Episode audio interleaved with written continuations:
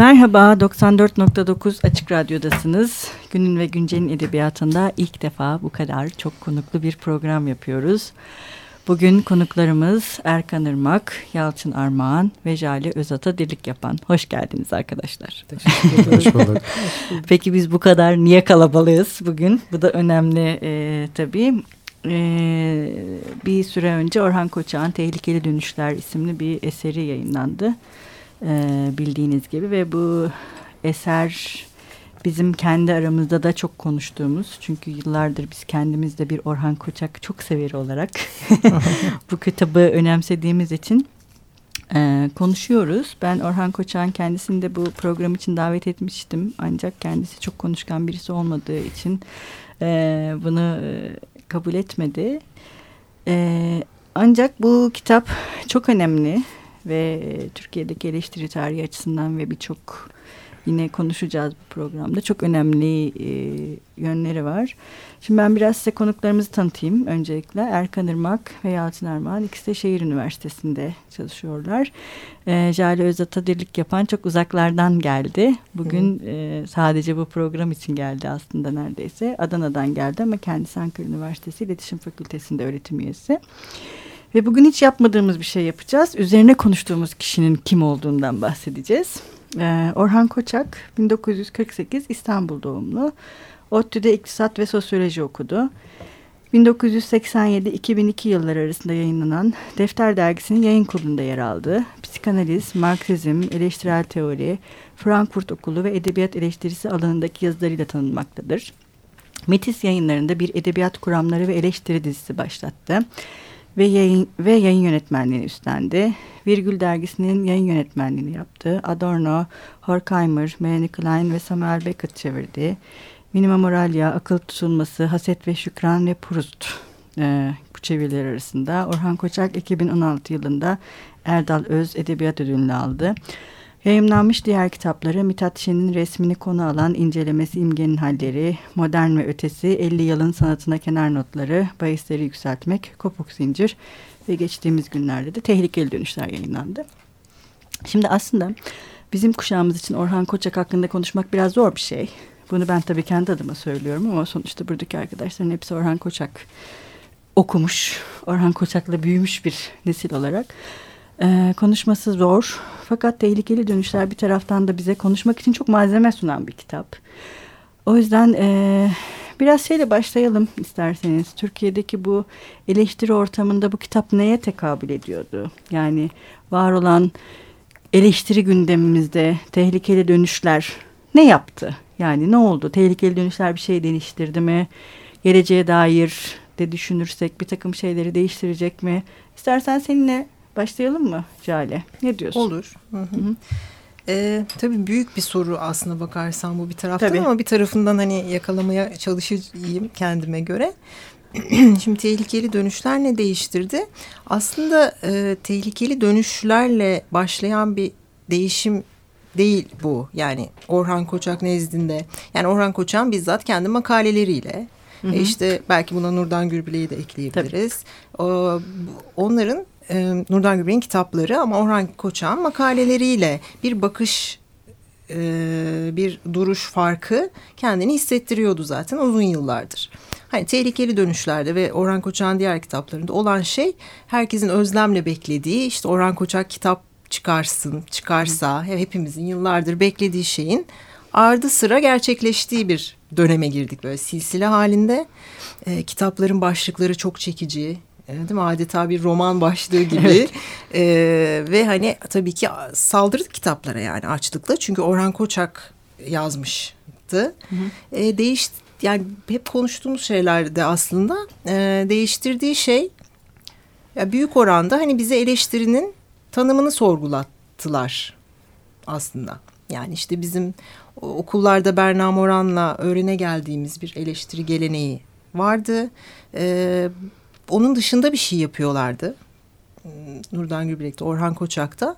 Onun ne yapıyorları biz kafamızda bunu hani evirip çevirip anlamaya çalıştık. Biraz Benjamin'e bağlamaya çalıştık bunu. işte e, daha böyle serbest, biraz çağrışımsal, e, daha duygulara, duyulara hitap eden, daha yaratıcı bir süreç e, işliyordu her ikisinde de.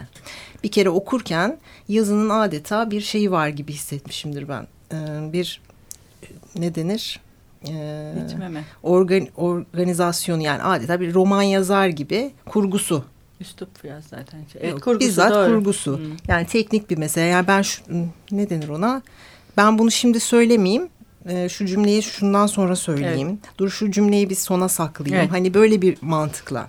İşte Nurdan Göbelek de bu ortaya sorular e, atmak evet, evet.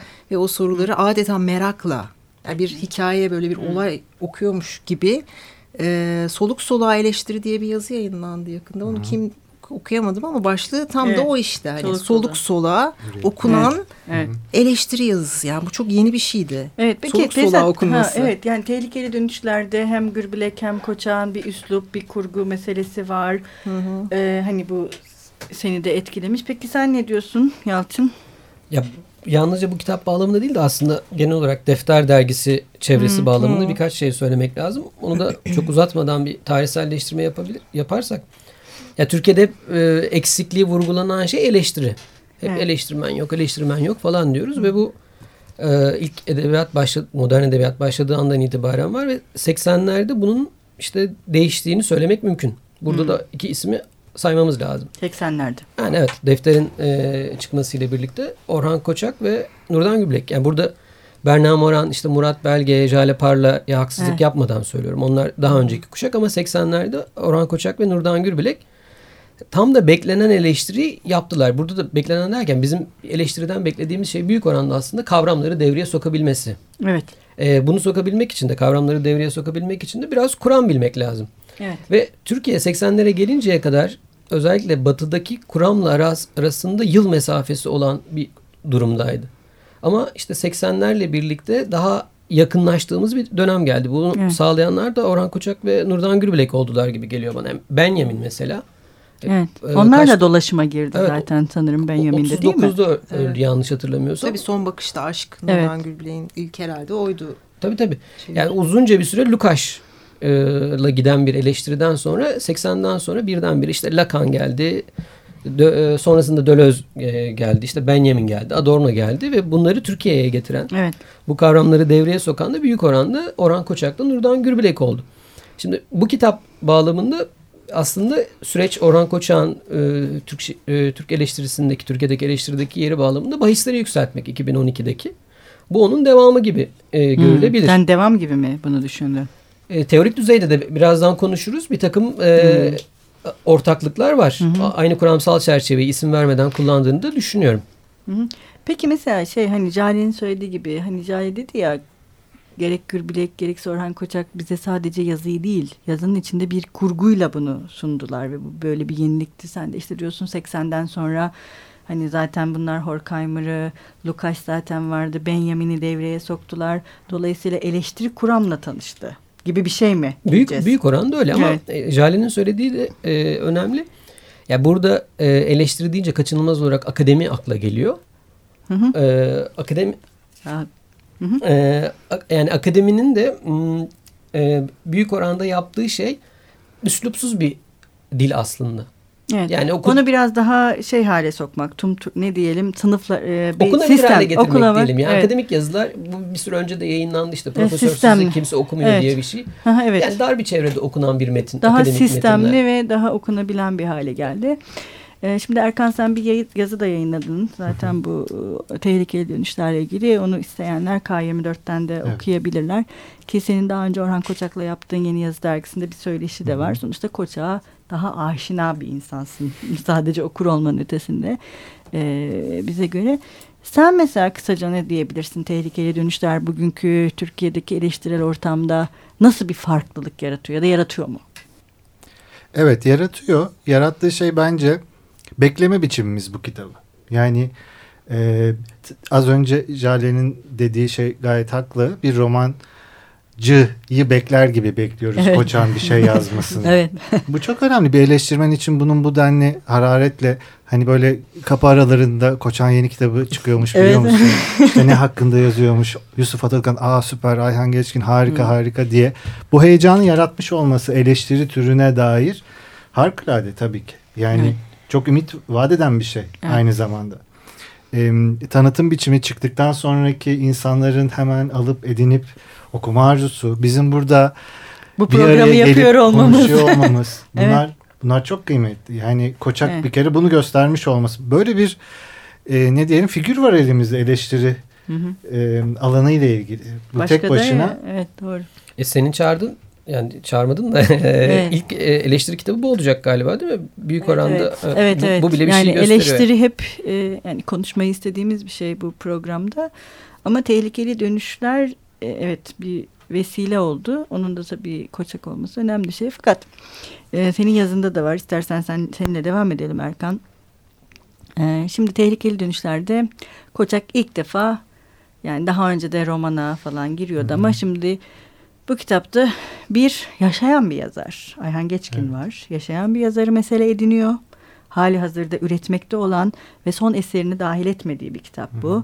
Yani kenarda e, Gençlik Düşü ve Son Adım üzerinden e, yazdığı Ayhan Geçkin'in ve e, bunu da Yusuf Atılgan'ın tek eseriyle Aylak Adam'la birlikte okuduğu tırnak içinde belki paralel okuduğu onu da konuşuruz. Bir eser bu açıdan da önemli bence hali hazır. Ve bugünkü aslında edebiyat hakkında ve edebiyat tarihi, kurgunun tarihi, kurguya dair eleştiriler ki çok sevdiği bir şey. O bayağı sevdiği bir yöntem.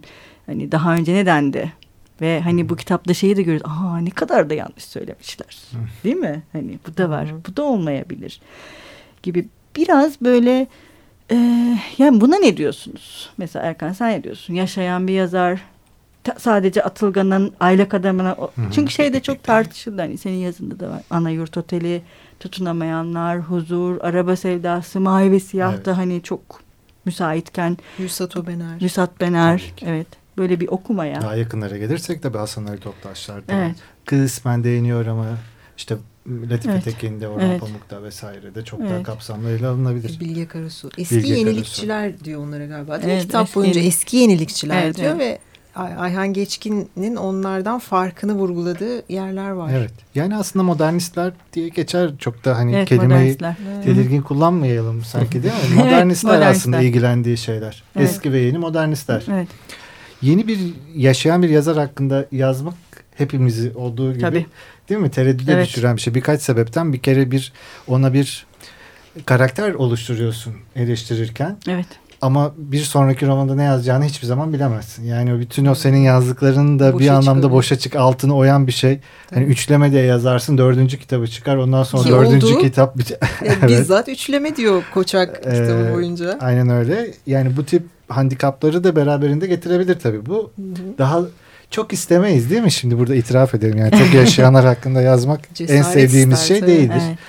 Ee, ama mesela bu kitapta benim gördüğüm çok ilginç şeylerden biri kelimenin hakkını bu denli özenli vermeye çalışan bir eleştirmen Koçak. Yani kitabı çok nasıl anlatırız fazla roman gibi dedik ya spoiler evet. verme, ipucu evet. vermekten de şey yapıyorum böyle korkuyorum bir taraftan ama çok üstünde durdu. Belki birazdan Nasıl açmak bitiyor? isterseniz eksik yapıt diye bir Evet eksik yapıt. Önemli e, bir şey o. Yusuf Atılgan'ın aile adamından yola çıkarak eksik yapıt tanımlıyor ve bunun eksik kalmış yapıtın bir anlamda e, Ayhan Geçkin romanlarıyla birlikte tamamlandığı üzerinden gidiyor.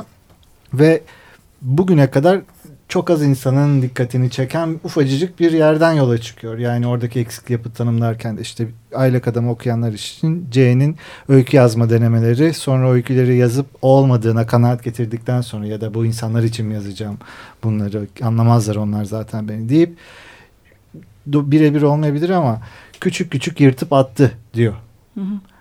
Biz orada C'nin bir kere daha hüsrana uğrayışını büyük oranda görürken Orhan Koçak her şeyi bir kenara bırakıp niye küçük küçük yırttı acaba diye soruyor. Yani sadece oradaki yırtma eyleminin kendisinin nasıl gerçekleşmiş olduğunu, niye başka türlü yazmadı da böyle yazdı deyip bunun üstüne kitap yazıyor.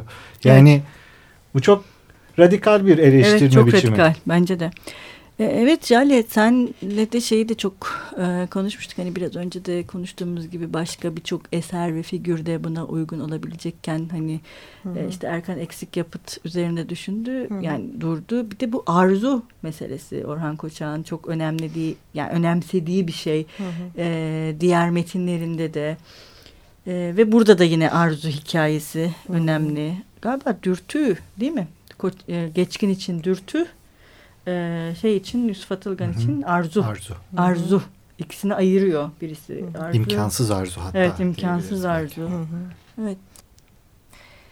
Ee, şimdi hani direkt eleştiriye geçiyor gibi olacağım ama e, Orhan Koçak'ın hani bir Lakan e, cı demeli miyiz bilmiyorum diyebilir miyiz e, ama bu kitap için en azından diyebiliriz. Yani buradaki arzu tanımlaması tamamen Lacan'ın işte obje petit a dediğimiz işte şey dediğimiz hatta bizzat Geçkin'in de kitaplarında sürekli şey olarak vurguladığı çevresinde dolanılan ne olduğu anlaşılmayan bilinemeyen ulaşılması zor kendini hep hissettiren işte mesela son adımda hatırlarsanız gecenin bir yarısı uykusu kaçıyor kalkıyor ve şey diye düşünüyor. Alnıma bir su damlası damladı diyor mesela. Bu ne şimdi? Hı hı. Alnıma bir su damlası damladığını hissettim diyor. E, bu tür şeyler Ayhan Geçkin'de çok. E, bunları okurken e, Orhan Koçak bence yani beni açıkçası e, tatmin etmeyen bir kuramsal çerçeveden bakıyor diyebilirim. O Ayhan Geçkin okuması için.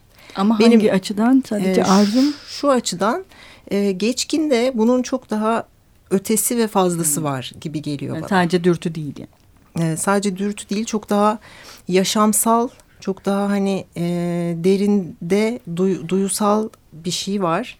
E, bunun ne olduğunu halihazırda ben bilmiyorum. Bunu keşif sürecindeyim zaten. Hı hı.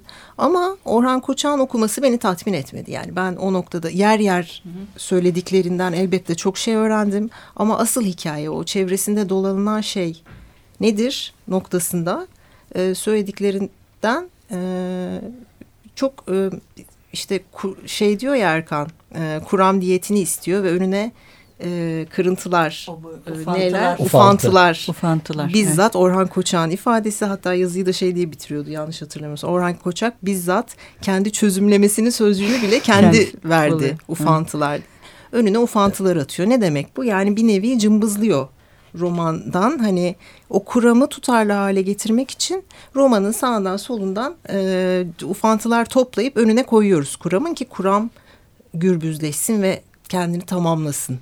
Ama ben açıkçası benim bu kitabı okuma e, amacım Ayhan Geçkin'i daha iyi anlamak. Orhan Koçak'a değil idi. Motivasyonum oydu. Kendi adıma o yüzden böyle bir hani bakışım var. Bu, bu değilmiş gibi geliyor. Bu bakışı hmm. doğru bulmuyorum. Yusuf Atılgan'ı la birlikte anılmasını da doğru bu, bulamadım. Yani en azından ben Ayhan Geçkin'i okurken aklıma hiçbir şekilde Yusuf Atılgan gelmedi. Ayhan Geçki, Geçkin'i çok daha biricik e, olduğunu düşünüyorum e, Türk Edebiyatı için. E, bir de şunu söyleyip bitireyim. Hani bir Ayhan Geçkin'e e, kitap boyunca türev, türevsel yazar ve ikincil yazar gibi sıfatlarla almış Orhan Koçak. Şu ilginç geliyor bana hani kitabında 90 sayfa Yusuf Atılgan'dan bahsederken 400 sayfa geçkinden bahsediyorsun sunuz ve pardon hali hazırda yaşayan bir eleştirmene bir an korktum. çok değerli ve tabii ki bizi çok besleyen e, bir yazardan bahsediyoruz. E, 400 sayfa geçkinden bahsediyorsanız eğer orada türev olan nasıl geçkin olabiliyor. Yani orada bir, bir ikna olmadığım bir nokta var. Evet şimdi biraz şeyden de bahsedelim. Ee, birinci programımızın neredeyse sonuna gelmek üzereyiz. Ee, şimdi Orhan Koçan ıı, tehlikeli dönüşlerde yaptığı şeylerden bir tanesi de şiiri de anlatının içine sokması. Yani burada bize Edip Cansever'den de, Turgut Uyar'dan da, Cemal Süreyya'dan da yani onların şiirlerinden yani anlatıyı daha hatta konuşmuştuk e, reklamlar, sinep reklam var mıydı hatırlamıyorum. Sinema, müzikler, işte Zeki Müren'in şey, şeyleri. Hmm, televizyon, hastane ha, televizyon. Yani bir anlatıyı daha büyük bir şey olarak e, yani en azından ben öyle anladım. Yani sen bunu nasıl değerlendiriyorsun bir yaklaşım olarak Yalçın? Ee, ya bu ilk kez bu kitapta yaptığı bir şey değil. Beni eskiden de şaşırtan bir şeydi. Bu kitapta da şaşırttı. Yani daha önceki yazılarında da ım, herhangi bir romancıdan bahsederken araya birdenbire mesela parantez içinde bazen dipnotta bazen de metnin içinde bir şiir alıyor. Ahmet Muhip Dıranas'tan bir şiir. Burada da aynı şey vardır diyor. Şimdi çoğu zaman e, bu bana biraz yama gibi görünür işin doğrusu. E, bu kitaptaki şiir e, bölümleri de biraz yama gibi görünüyor. Ama bu kitaptaki farklılık e, ikinci bölüme başladıktan sonra özellikle Ayhan Geçkin bölümüne başladıktan sonra sürekli bir karşılaştırma hali var. Yani e, sayayım dedim ama vakit olmadığı için sayamadım. Hı hı. Karşılaştırmadığı kimse yok galiba. Yani e, 100-200 kişiyle belki de karşılaştırıyor. Türk Aha. Edebiyatından da dünya edebiyatından da. Aslında du karşılaştırma demek ne kadar... Doğrudan var. yaptığı yerler hmm. var. Mesela işte Zola diyor. Zola ile karşılaştırdığı hmm. yer var. Hemen bir sonraki paragrafta Balzac geliyor. Bir hmm. sonraki paragrafta diyelim Thomas Mann geliyor. Ee, bunu seviyor. Yani kendisi bu kavramı kullanmamış ama çok metinler arası bir okuma yapmayı seven birisi. E, bu noktada da belli durumlar tanımlıyor belli ki Orhan Koçak ve o durumlar üzerinden anlatmak istediği şeyi daha net biçimde göstermek için işte karşılaştırma yapıyor. Şiir nispeten az burada diğer yazılarına bakınca ama işte Cansever gelebiliyor. Melis Edet, Uyar yine. Evet. E, Melis Edet var. Turgut Uyar var. Ama mesela şu sorulabilir.